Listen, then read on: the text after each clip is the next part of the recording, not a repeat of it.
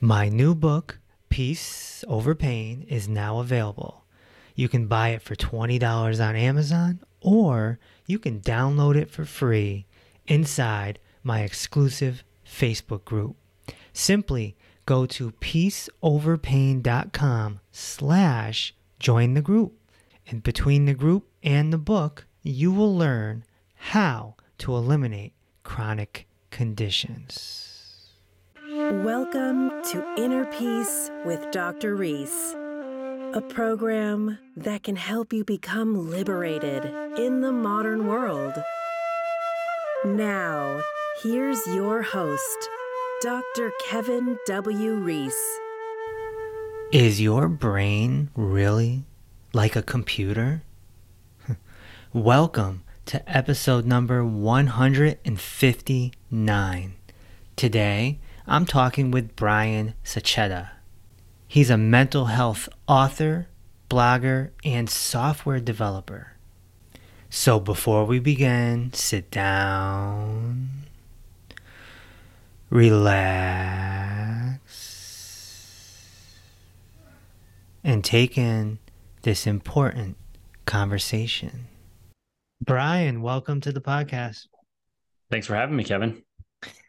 So, I notice that you stay with the analogy of the mind being like a computer, and I do the same thing. So, I, I felt a connection on that. What's your description of the mind being like a computer? Some people say like the brain is the the human body's central processing unit, right? And in computer science or technology or whatever, like a CPU, right? It's uh, we that's sort of synonymous with with a computer, or at the very least, like the the part of the computer that does all of the processing. So in our heads right we can we can run through all of these simulations and loops and whatnot. We can visualize certain things. We can think about certain scenarios that are, that are uh, on the horizon and whatnot. So i just sort of draw that i don't know tr- tr- try to draw that those similarities or or kind of put the two things together uh, and then kind of branch off from there. The reason why some of these parallels started was you know i'm an author in the mental health space but i'm also uh, a software developer. There's a term in the computer world called recursion. It's basically where a block of code calls itself often repeatedly right? So um, the, what the the base case or the the common example there is like there's a sequence called uh, Fibonacci numbers, or it's like a, the Fibonacci sequence. It's basically a list of numbers. Uh, it goes like 0, 1, 1, 3, 5, 8, 13, so on and so forth. It's basically uh, you can calculate the Fibon the I guess the uh, any Fibonacci number. So like Fibonacci number n is equal to Fibonacci of number of of n minus one plus n minus two, if that makes sense. Um, and so, in order to write a program that solves like that says like give me any input so let's say 99 and give me the fibonacci number associated with 99 we have to essentially write this recursive function that says in order to calculate that i need to calculate fibonacci of 98 and 97 and so on and so forth until i have I can add up all the components and get back to, uh, you know, return whatever that number is for 99. Um, so in the same vein that our brains can, uh, excuse me, computers can do, you know, these recursive functions and uh, uh, calculations, things of that nature, we can also become recursive in the sense that like our anxiety uh, can call itself again and again and again. We can go deeper into our heads uh, and perpetuate some of the feelings that are that are going on throughout our bodies. And so it's like one the the sort of the the clean wrapping up of this analogy is like in the computer science example I gave, what what basically happens is, is the code looks like you know if if the number that you're putting in is greater than one, then return Fibonacci of n minus one plus Fibonacci of n minus two. If the number that you're looking at is is one, then we already know the base case there that like the Fibonacci number associated with the like value one is one. Fibonacci uh, associated with uh, the the zeroth input or whatever it is is zero. So those are our base cases, and eventually we get down to that where we can say, okay, add zero, add one, add one plus one, add one plus two. That's or yeah, that sort of thing, right? So it's like eventually we need to establish a base case for ourselves and say, when I realize that I am recursively anxious right now, when I'm chewing things over uh, for far too long, we need to be able to say to ourselves like what is what is my base case? What is something that i can do to break out of this pattern right? And stop um, sort of the recursive anxiety that's going on in our minds. Mm. and this is essentially where something like ptsd would come from right? Like you get bit by a dog when you're seven and now you're afraid of dogs for the rest of your life or you see a dog and you start panicking you're like oh my god it's a dog it's a dog right? It's it's deep ingrained in, into that computer yeah absolutely. And it's you know ptsd is definitely a a very complicated subject right there's so many layers to it the the specificities of the scenario that we have been through or are continuing to go through but definitely right it's like uh, there is some trigger or stimulus that reactivates these neural circuits. And then all of a sudden, it's like we're back into our minds, reliving the experience, thinking, um, you know, how that experience might affect us in the future.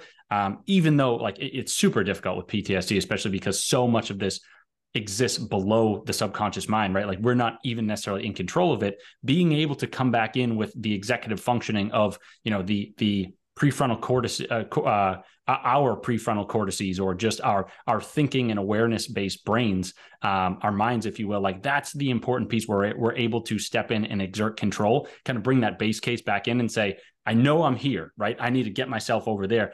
I've made the link to say that that's where I'm where I am. Let me pull out some strategy that I've predefined for myself in order to bring myself back toward calm. Yeah, and, and the mind can also run run habits and patterns, can it? Oh, I mean that's that's what it does, right? If you if you that's, think that's about the computer part, that's that the, is exactly. Yep, and I'm I'm glad you brought that up. It's, it's like, like it's like an algorithm. Ex- exactly. Yeah. You know, people say if you if there's a task like what are computers good at? They are good at tasks that are um, repeatable, tasks that you can break down and, and put into steps and whatnot. In our minds, it's the same sort of thing, right? It's like you give it a task or you give it um, something that is maybe well defined or whatever, right? It's like um, our, our brains are good at the same thing. They are able to just take one concept, focus on it intently, run a bunch of calculations on it. Um, so yeah, that that is another great parallel. Like data, man. Yep. Just running. So if somebody has formed a habit to say, think they're not good enough, that can just keep running all day all day i'm not good enough i suck uh i you know i shouldn't do this because i'll fail and right yeah and i think you know with a subject like that there there is often like I mean, so much of this stuff, it's it's an onion, right? And there's so many layers to peel back. If you say like I suck, I'm not good enough, whatever, you know, if, if you went to therapy or if you talked with a professional, uh, there's so many different ways of approaching that based on like, you know, the the person that is uh, that is seeking help, or if if you are the person seeking help, you know, there's there's trauma that could be woven into that. There is potentially just a belief, right? That like if I say I suck or I'm not good enough, that could be a long-standing belief that I've held that I've I've somehow convinced myself of over the course of my life. It could be factual, it could be infactual, it could also have been like, you know, something that I held on to at a particular moment and then it became my view of the world, my my lens through which I saw the world, and then all of a sudden it becomes this self-fulfilling prophecy where it's like I thought I, you know, I thought I stunk. And because I had that belief, I was then going out and doing certain things and almost getting a result that was commensurate with my belief and reinforcing that belief until one day I was like, oh, oh it, it, it absolutely stuck. And now that's just who I am, right? Um, one of the crazy things about psychology is like the subject itself or the the the like the field of psychology seeks to figure out like you know where do our beliefs come from how do our minds operate why do we think certain thoughts and it's like if you dig be if you dig down far enough you could eventually potentially find the source where that belief came from or at mm-hmm. the very least like maybe you don't even need to find the source but you could like you could very well change that belief. And i think for a lot of people right we are operating sort of like asleep at the wheel or subconsciously or whatever where these beliefs some of these kinds of beliefs are are driving our lives so to speak. We don't even know it. Or even if we do know it we may say we're powerless to change them. Uh, we will never change them something like that and the more work you do in the field of psychology, you see that like statements like the ones I just made, they're patently false. Like, I mean, the brain is malleable. Um, you know, they say that neurons that fire together wire together. It's mm-hmm. like you take everything that research tells us, and it's like whatever reality you want to create, that is possible, like given the right steps, given the right circumstances, and the things that we tell ourselves. So, in your experience, how do you change a belief system? So, you know, there's kind of the like, there's kind of the sexier, but maybe not so um, what's the right word? Substantial idea that like you can change a belief uh, in an instant. You got to like recite these affirmations or something like that. Um, that could happen. Like you know sometimes somebody can basically sit down and say this is what i believe. Here's my information for reason my reasoning for why i believe it and then start to see that like oh maybe the evidence that i have in front of me is not t- is telling me that this belief isn't so true Right. And that can be a very quick way to be like, I poked holes in that belief and it's gone. Um, I definitely think that is possible. And I, you know, I'm, I'm not trying to like, um, I don't know, uh, crap on people who who sort of push those sorts of narratives, right? That that absolutely can happen. The thing that you know, with a lot of my writing, I like to come back to the fact that like all of this stuff is difficult. You know, for the average person, they're Very not going to they're not going to change their belief in five minutes. No. You know, a lot of these things take time. Um, so some of that, right, it, going back to the answering the question you asked, of like how do you change a belief?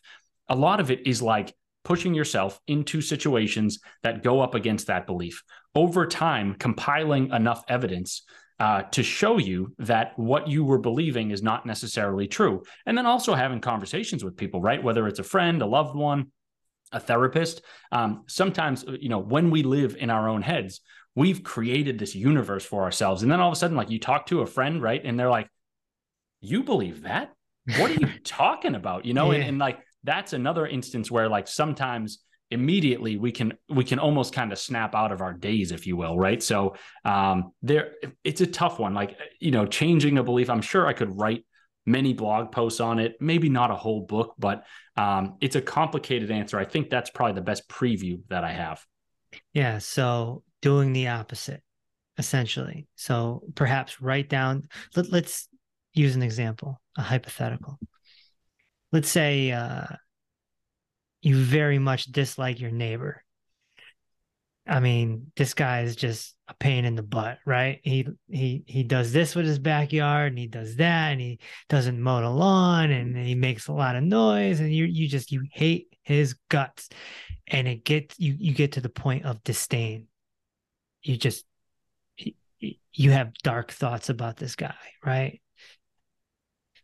And then someone hears this podcast and they're like, "Oh, okay." So what would they do? They write down Okay. I hate my neighbor. And then write down, write down all the things, the helper thoughts, so to speak, the reasons why I hate my neighbor. And then look at it, maybe on a whiteboard. So you can really take a step back and look at it and be like, okay, is that true? Is that true? Is that true? And then, like you said, poke holes in the theory because it's a theory, right? Yep. It doesn't mean the neighbor's a bad guy. Right. Yeah. And I think one of the other important pieces of this process. I think you have it right so far. I think the other important piece is to like try to keep an open mind and try to remember that the narratives that we tell ourselves, as you alluded to, are not always true, right? This is a theory. We haven't necessarily proven that this, this person is a bad guy.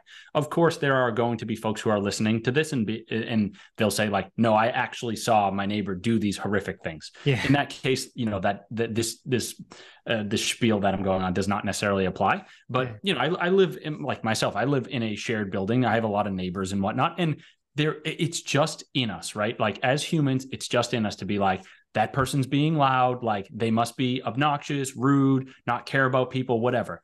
Those are narratives that we construct on our own mm-hmm. because they are convenient and it's easier to have something to blame than to do the work of like figuring out what is really going on. And so when I say like keep an open mind, right, is like, I, sure, again, like there are going to be situations where like you may be like, okay, I am keeping an open mind. I'm going to go over to my neighbor's house tomorrow and have a friendly conversation. And the conversation goes horribly, right? So it's it's a very nuanced approach where it's like there's there's no perfect solution. I think the best thing that you can do is say to yourself like, uh, you know, I I'm trying to try to figure this out because like uh, either you start with the belief, uh, the negative belief already, and you have to figure out how to poke the holes in it, or you say, my mind is trying to convince me that this is the truth. When I'm going to try my best to again keep this open mind and saying like maybe that is not the reality, and I'm going to actively go looking for evidence to the contrary. Right? Um, so many times in work, in our friendships, relationships, whatever. Again, we develop these narratives like just kind of off the cuff. Uh, and we we have these stories because it's our you know our minds want to be able to classify things very quickly and then just move on and be able to say like okay i have my associations down with this person. I know that they are lazy. I know that they are this that whatever. But again that is that those things aren't always true. So it's like going to that neighbor having those conversations asking them some questions, trying to figure out what they enjoy, right? Trying to figure out where their leverage points are, uh, and just figure out, like, you know, if there is a specific thing that is frustrating them, ju- or frustrating you about them, just kind of, I guess, prodding a little bit there, or like poking and seeing, like, okay, you know, this guy put a fence up like you know he's a jerk because he put a fence up. Now i can't see the pond or whatever it is. Like yeah. going at like ask him questions about you know the neighborhood and whatnot and kind of slowly get to that point where you can start to see what his beliefs are or her beliefs are uh, and develop in your own mind what their narrative is. Sometimes i find that when i have conversations like that i'm like wow I, I got this person wrong. You know maybe maybe i got it wrong in a bad way. Maybe i got it wrong in a good way. I, I don't know. But um definitely like it is so funny because our brains come to these split rat like split second rash decisions. And it is our job you know as the um, sort of the executive uh, the ceo of the mind right? We need to be the ones to step in and say like wait a second. I know that is convenient to classify label prejudge whatever but i'm going to slow things down a bit and see if maybe there's more to this story than i'm seeing right now. Right. And and that's the other thing is if you find out that your neighbor has done some awful things then you could dive into why is he like that? Was his father an alcoholic that beat him? You know did his wife leave him? Did, you know does he have neuropathy in his feet and he's miserable? Like who who knows? Like exactly. so there's a whole other layer there. Yeah and that's what's so fascinating about the field of psychology in general, right? I have, for one reason or another, uh, probably just because I spend time in the field, is like I will meet somebody and I will, you know, if if they are, you know, seemingly a curmudgeon or something like that, my mind is like, I am so curious to know what that person's backstory is, what what happened to them, you know, and like why, as you're mentioning here, like why why are they the way that they currently are? Because like nobody nobody wants to be a jerk, right? it it is basically like if someone is a jerk, it it has become a a misguided survival mechanism for them, right? It's their mm-hmm. way of getting by in the world, uh, based off of stories and events and possibly traumas that they endured in the past. Uh, sometimes the misinterpretations that we make and also they make are incorrect, right? Maybe again going back to the idea of like, hey, I'm I stink, I'm not worthy, whatever maybe we develop that belief over some event that we misinterpreted and then it stuck with us over time.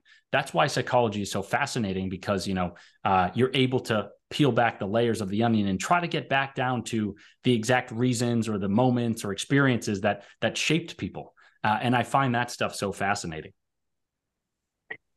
It is. And it really is like a like a computer and it can uh I think if more people viewed it like that, it would take the pressure off.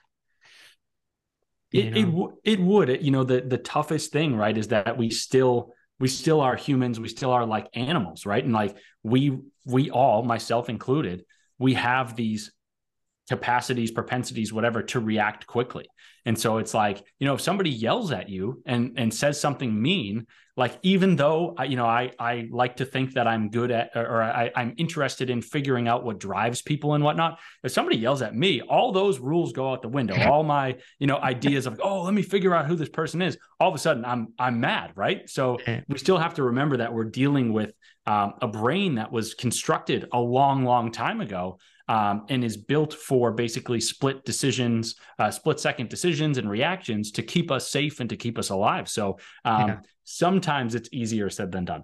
Yeah, we're we're we're animals. but we evolved into these computers in our heads and it's like so we're we're primitive animals with a computer in our head Yep, that's And one way of looking at it. and it kind of uh almost contradicts in a little in a in a way know? Definitely. Yeah. And I mean, you know, you could there's there's talks like if you if you follow the technology space, like uh there's a company Neuralink that uh Elon Musk started. He, you know, the goal is to like embed uh computer chips into people's brains and and sort of pair up like the biology part of of humans uh with with legitimate computers and sort of make us these like legitimate cyborgs, if you will. Um, and so, it- who knows what will happen there or in the future or whatever? But we are already part cyborg. You know, we carry our phones around with us all day, every day. yeah. Um, and like you said, our brains are these computer-like machines. Um, or maybe you could turn it around and say computers are are like the mind. I don't know because the mind occurred, you know, came into existence first. But anyway, um, it's it is kind of interesting that uh, those two things are like being talked about in the in the same discussion. And who knows where where the future uh, leads us? But even at that point, we would still be animals uh, with, I guess, even more uh, powerful supercomputers in our heads. Yeah, we- we're definitely animals. We we we fight, we have sex, we get angry. You know, we, we protect our turf, especially men. Oh no, women too. Women too, in a different way though. But we're just territorial. Yet, you know, yesterday we had some snow here in Hartford, Connecticut. My first instinct was because I'm so busy, my first instinct is, oh, how many inches? I need to know. Do I need to get the snow blower? So what do I do? Hey Siri, how much snow are we getting? Then S- Siri ticked me off because she just said it's snowing. So my tablet's on the other side of the room. So I said, Alexa, how much snow are we getting? And Alexa gave me the proper answer under an inch. Oh, she just heard me and talked. And so I knew in that moment I didn't have to get the snowblower. I, I received that information by just talking to a cyborg thingy that's running off of an algorithm. Right. And so it it's it's so parallel to what's going on in this skull of ours, right? Yeah. Yeah, it's it's it's a strange world for sure. I mean, some of these technologies benefit us immensely, right? Like you and I are able to have this discussion via Zoom because of the technology we have, the computers and whatnot. But obviously, technology can also be used for evil or or bad things or whatever. Um, so I don't know. It's it's it's a strange world, definitely. Yeah. Why would you say anxiety is not a superpower?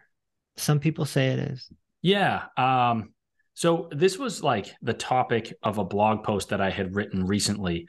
And, you know, I, I think in today's day and age, there is a propensity for content creators and, um, you know, news agencies, PR agencies, whatever, to want to boil things down into these like sexy taglines, right? And some of this, like, I don't even blame the people who necessarily write write this content. The problem is that you know search engine optimization runs off of keywords and so in order to rank in order to come up like first or on the first page of a, a, uh search engine or something like that we basically need to make sure that we so what would happen right is you may you may type in anxiety is a superpower into google and that's like a sexy term right it's like okay that is well defined uh, it's catchy people remember it so then they're they're typing for it and then behind the scenes, right? Google is doing uh, running its page rank algorithm to figure out how many people are writing about, you know, anxiety is a superpower. How many of these these pages link to other pages that are important in our algorithm? And so what what the sort of sort of like search op, uh, excuse me, what SEO basically boils down to is like you've now got a bunch of people that are like land grabbing if you will right? There's like a hot new term. We got to like write about it. We got to make sure that we link to all these other mm-hmm. sites because we want to come up first in the rankings for a specific um i don't know phrase keyword whatever. The problem is that like most things related um, to mental health to like you know living a good life to finding peace and calm and clarity and all that stuff you can't boil that wisdom down into like this catchy tagline right? So a lot of people will say like anxiety is a superpower uh, in the sense that it's almost like you know you're you're walking up and down the beach with a metal detector and the closer you get to a piece of metal uh, the more that your metal detector will start making noises. And you it's sort of like one it's like playing the game you know hot or cold as a kid. And you're like okay it's, it's hot over here it's cold over there. I'm going closer to the heat until i find you know the piece of metal that's lodged in the sand in the beach. And so when it comes to anxiety and and saying that anxiety is a superpower, what folks are getting at is like anxiety can kind of be and, and I, I subscribe to this in some fashion but not the boiled down sexy version is that anxiety can be sort of a, a gauge or a signal that you are close to an event a situation um, some experience that could help you grow and help you get closer to the things that are important to you right? So the, the example i gave in the blog post was like if you know you see this person every day that you are if you're single right? You see this person every day you're romantically interested in them you want to ask them out but you're nervous to do it. That your nervousness your anxiety is according to this theory right of like anxiety is a superpower is showing you that this is like the growth seeking uh, growth potential seeking uh, experience that you have been looking for right? If you mm. want to be in a relationship uh, your anxiety is telling you like there it is. That's the one you want. That's the thing you want right? So right. looking at it as sort of a, a compass or a guidepost um, can help you can help drive you toward experiences that you care about that are meaningful that sort of thing. So it's like uh, I, I guess another one right is like if you're at a if you work a job that you don't enjoy and every day like you're you know you're burned out you're um i don't know lethargic bored whatever and then you start thinking about i could start my own business i could you know run a bakery some something that I, i'm super passionate about that i've wanted to do for a long time. And every time you start to think about whatever that subject is you get anxious. You're like what about this? What about that? What if i fail? The the notion anxiety is a superpower is is basically getting at that like that your anxiety around that subject is telling you that that's something that's really important to you and could lead you to like the life that you want right? Mm. so i subscribe to the idea that anxiety is a compass. It very much um like compass is a good word yeah it, it is very much that sort of thing that i just described where it's like it can lead you to to events circumstances situations that are beneficial for you that might even you know lead you towards fulfillment or whatever what I don't like about the boiled down version of like anxiety is a superpower is that it it overlooks like half of the the equation of anxiety, right? It's like it, it glorifies or glamorizes this experience when in reality, you talk to anybody with anxiety and it sucks, right? It's yeah. like uh, everybody who's dealt with it, the reason that they're looking for content on the subject is because through their anxiety, they have endured a massive amount of pain.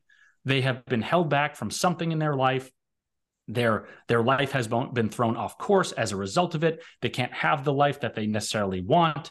Um, and so, why I said anxiety is not a superpower is, is just is just because I'm reframing that phrase a little bit. I basically said anxiety is a you know a painful but necessary teacher that leads us to things that could be beneficial for us. Hmm. Uh, at the same time, like a superpower, like sure, I, I know like uh, Clark Kent, you know, he he has his he had his superpowers at the same time. It was like um, you know, he had his kryptonite and whatnot. Uh, and sometimes, you know, sometimes superpowers can get you into bad places or tricky situations or whatever. Mm-hmm. But I was just kind of saying, like, I don't really constitute. I don't something that leads regularly leads you to a massive amount of pain. In my opinion, is can't qualify as a superpower. So it was sort of like taking the sexy phrase and knocking it down a bit and saying like let's be real here. It is a compass. It's also a painful compass. You want to listen to it? You will probably get to some pretty good places. The problem is to get to those places you're going to have to endure even more pain. Uh, some people are up for that. Some people are not. That was the message that i was trying to get across there. Okay. It makes sense. And yeah people with anxiety i mean they suffer quite a bit. And I feel that you know to to borrow your brand name, you know, they're stuck in their head, you know. And it's it's not easy to look someone in the eye that's suffering like that and tell them, "Hey, you're stuck in your head." some people don't even understand what that means because they've blended into their thoughts and they think that they are their thoughts instead of it being data from a computer, an algorithm, which is why a few minutes ago I said if people could just understand this computer analogy, then a lot of people will start getting a little free. Definitely. And you know, I think a lot of us, myself included at times we we attach to the thoughts, right? We say we are the reason for the negative thoughts. And then all of a sudden we we sort of create this cascading negative effect where it's like, oh well, if I'm the reason for these thoughts, then then I'm doing something wrong. Then I'm an idiot. Then I am um, you know, n- not worthy. I am lesser. I am just a right. loser, something like that. Mm-hmm. And then from those thoughts, right, going back to sort of the recursive anxiety sort of thing we talked about at the beginning of the show was like, we say, okay, first I'm anxious. Now I'm anxious about being anxious. Now I'm anxious about anx- uh, about being anxious, about being anxious, and so on and so forth. When we are able to say to ourselves, like, and this is why you know these kinds of kinds of conversations can be so helpful, is we can sort of inject like the baseline layer of knowledge that people need to know. Of, uh, for example, right, saying that just because you have negative thoughts, uh, it doesn't mean there's anything wrong with you. It means that, as you alluded to, these are just things that are emanating from the computer that exists in your mind. If you want to go all the way back into evolutionary psychology and whatnot, right? It's like the the and I and I'll kind of keep this a little bit briefer, but if you look at uh, a concept called you know the brain's negativity bias, it's basically that like over time, right? Um, just as evolution and natural selection state, it's like characteristics, traits, behaviors, whatever that promoted our survival over time tended to live longer in the gene pool and get passed on to offspring, right? Um, the reason why we have a lot of negative thoughts, the reason why our brain attaches to those thoughts is because we need to survive. If we were sitting in our beds every day or we were sitting on the uh, park bench every day with not without a care in the world ever, and then all of a sudden, you know, on one random day, a tiger pops in front of us. We're just like, oh, it's a cute little tiger. You know, it's like, guess what? We're probably lunch meat. So, you know, we are wired, we are predisposed to these negative thoughts. The algorithms that are running in our minds predispose us to these thoughts as well. And so when we're able to say, like, oh, I get it. It's that's just how humans were constructed. This has nothing to do with me. Then all of a sudden we can turn off that faucet of of sort of perpetuating negativity. What happens if we stop paying attention to it? Or we are paying attention to it, but we don't take it serious. We're just like, ah, it's just the algorithm. yeah. No, I mean, whatever way that works for you to or to, for the listener, right? To to turn that like if it if it's to literally turn the faucet off, if it's to you know, laugh at it, whatever. It doesn't matter the the way by which we get there. All that matters is that we get there somehow. Um, so that's fine too. Yeah, I've put so much work into myself over these last 12 years that I don't uh it's I don't take my thoughts very serious at all. And what's that what that has done is it's some emotions have gone away uh, there's still annoyance and anger. So I'm figuring that might be the last to leave, or that's primal. I don't know. Yeah, I mean it's it's but amazing. I don't, I don't feel any guilt. I don't feel any shame. Uh, very rarely do I feel any fear. Very rarely, and I get attacked all the time. Uh, I have a decent following on Instagram, and people are slaying me all the time. You know what I mean? Yep. Uh, every now and again, the adrenals pop. Absolutely, it's, it's rare that, though. That right trigger, you know, that that hits you on the right day, but it doesn't last right long. It doesn't last long. It it comes through, and it it passes in like a minute or two. That's great. Or I just breathe into it, and I'm like, ah, there it is. I see it. I'm with it. You know, and it just it's all like clouds just passing in the sky, right? That that is that's great. That's like really the approach that uh, I think everybody strives for. It's you know sometimes it's easier said than done, but it's great that you've gotten there. You know, I think about I listen to the Joe Rogan Experience sometimes, sure. and he says you know a lot of people do obviously, and it's like he says that at a certain point he was like just stopped reading the comments, like couldn't go in there, couldn't whatever because there's just so many people that are throwing their yeah. own neuroses and traumas at you, right? Yeah. They're yeah. getting mad at you for something that you didn't even say on this podcast. They're interpreting it again, going back to the lens through which we view the world. They had all these things happen to them. They now see the world in this particular fashion. You say something that is unrelated to what they are thinking and how they are interpreting things. And it triggers that neural circuit in their brains. And then all of a sudden, they're writing some hateful comment on your post, and you're like, I wasn't talking about that. Like you, you know, they're they're interpreting it in a different fashion. So, however, however it works for you or for for me, the listener, whatever, um, it is important that we find those ways to be like, okay, I'm either I'm going to read the comments and I'm going to let them pass through me. I'm going to ignore the comments and then I don't even have to deal with that. Whatever. Uh, the important thing, right, is to to figure out ways to stay mentally resilient. Um, yeah. And to let those emotions wash over us because they could keep going. I say, I say, bring it on. I I don't avoid it like Rogan. Uh, well, first of all, I can't. I'm not at his level. He can ignore it. I got to answer my comments every day. It's part of my job. Every morning, I got to hop on and respond to people, positive or negative. Yeah, it's a good that, good point. It, it boosts the algorithm too. But just as an example, just last week I did a video on death I'm talking about death and how to deal with it. And a bunch of people came out of the woodworks who had children that died. And a lot of them just totally just slaughtered me. Yep. You know, you don't know what you're talking about. And one woman called me a narcissist. I'm just like, but there was a lot of love too. There was a lot of loving comments too. And so you yeah. just got to take a step back and go, this is none of it is really real because the positive comments and the negative comments are both coming from different computers. yeah, I think the other thing, like the way that I look at it, right, is like those things are real. Like those people had it. Speaking to your post, right, those people prob more like very likely had experiences that were awful for them. Mm-hmm. The, the thing is, like when you are working in an artistic medium, whether it's you're writing a book, you're doing a podcast, writing blog posts, whatever, right? It's like you're almost writing for yourself or for a, a specific persona. Mm-hmm. And unfortunately, or fortunately, I don't know, it's kind of pros and cons.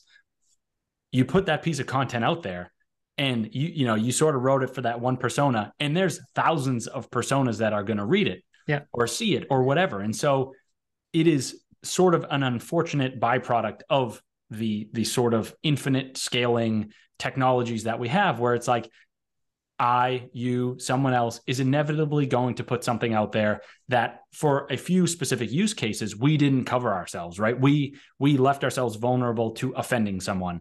Um, when that happens, I am usually just like, you know, I, I, get a lot of people that write and they're like, this person's not a doctor, don't listen to him, like he has yeah. no experience, whatever. And I, if I can write back, like you know, if it's a medium where I'm able to write a comment, I just say, hey, um, I I totally appreciate your feedback like please make sure that like every anybody that's interested in this book please seek like you know professional help as well. I am just relaying my experiences in the way that i know best uh, and hoping that they resonate with someone you know and then in my own head i'm like of course they didn't resonate with this person but that's okay right? It's like that is inevitable. So i for myself i just kind of let those things go. Um, but i do if somebody's like legitimately upset i try maybe you know i give it one opportunity to be like hey i'm putting you know i'm putting the flag up or whatever the white waving the white flag and just being like you're right but we don't need to be mad about this i can mm-hmm. acknowledge that you had an experience or whatever and like and if it still doesn't you know if my content still doesn't work for you i wish you well and i hope that you you find what you're looking for so mm. so for someone that is struggling with anxiety what's your advice to them, especially if they're having uh, going into a panic attack? The, the, tricky thing about panic attacks is that most of us have them before we know what they are and how scary they are. Mm. Right. So it's like in hindsight, we're like, I had a panic attack. It was terrifying. I now realize that I wasn't dying, but at the time I thought I was dying. So sometimes if somebody is already dealing with anxiety and they haven't had a panic attack yet, it can be very helpful for them to know what a panic attack is like before it happens. Now, are we always going to catch that before it does? I, I don't know. Um, but you know, the more content we get out there, the more helpful it can be. So, for example, right, like I've had a panic attack before, and a, a lot of folks listening will have had them as well. And you, you're like, I can't breathe, my heart is racing, I think I'm going to have a heart attack, whatever. more often than not, you know, especially if you're like a young fit adult or something like that, you are not actually like if you are, you know, if your th- if your thoughts are racing, your mind is racing, and your body is also working overtime as well, you are probably like you know experiencing extreme nervousness and by most accounts, if not every single account, like you can't die from a panic attack unless you decide to stop breathing. Um, so hmm. again, having that base layer of knowledge and being able to say like, I now identify this, that this is a panic attack. I realize it's horrifying, but I am going to shut off that sort of secondary layer of negativity uh, by saying to myself, even though this is scary, I cannot die from this, right? I understand what is happening, even if it totally, totally stinks right now. Mm. Um, the sort of next layer of advice that I would give in that situation is to remember to, to if you can, and obviously panic really takes your mind over and, and prevents you from thinking about much at all. But the important thing, or like the thing to focus on when you're having a panic attack, is to regulate your breathing. If you are having a panic attack, your fight or flight nervous system, your sympathetic nervous system is revved all the way up. If you want to turn that off, you need to breathe deeply, uh, you need to exhale deeply. So it's like obviously we can't exhale deeply without first inhaling deeply. So I usually just say breathe deeply, slow and methodically, like through your belly, right? Um, when we exhale deeply, we act- activate our parasympathetic nervous system, which is sort of the the opposite side of the autonomic nervous system, the opposite side of uh, the sympathetic nervous system, fight or flight system. So, um, like if we're trying to get out of that panic attack, we need to activate the parasympathetic as quickly as we can. Breathing deeply helps us do that. Um, I feel like there was another question. It was like, okay, so th- more broadly, right? What would you say to somebody that is dealing with anxiety in general? It is mostly to remember like that you are not alone in this battle. There are a lot of people that are have experienced the same sorts of things that you have. Um, we are all human. We all experience doubt, fear, negativity, those sorts of things. Um, when when I say remember that you're not alone, it's it's to remember that there are other people out there, many many people that are willing to have conversations with you, right? You may feel like you're the only one out there suffering when in reality, like if you can find a confidant, you can find a doctor, or something like that.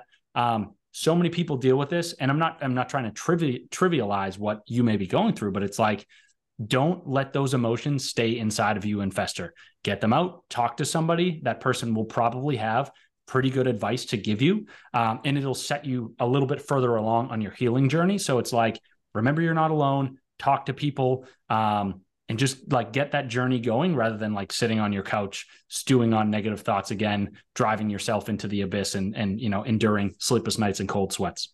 Right. So, Brian, where can people come find your work? Yeah, best place to find me is getoutofyourhead.com. That is uh, all one word there. There's no dashes, no spaces on that. If you go to the website, I've got a you know link to my blog, uh, also my uh, the the two bo- books that I've written as well. So there's a lot of good information on the site. Um, pretty much everything is accessible there. Right on, Brian. Thank you for your time today. Thanks, Kevin. It was uh, it was a pleasure chatting. Thanks for listening to Inner Peace with Dr. Reese. If this episode opened your heart, feel free to share on social media and tell your loved ones. Also, be sure to subscribe so you never miss an episode. Until next time, may peace be with you.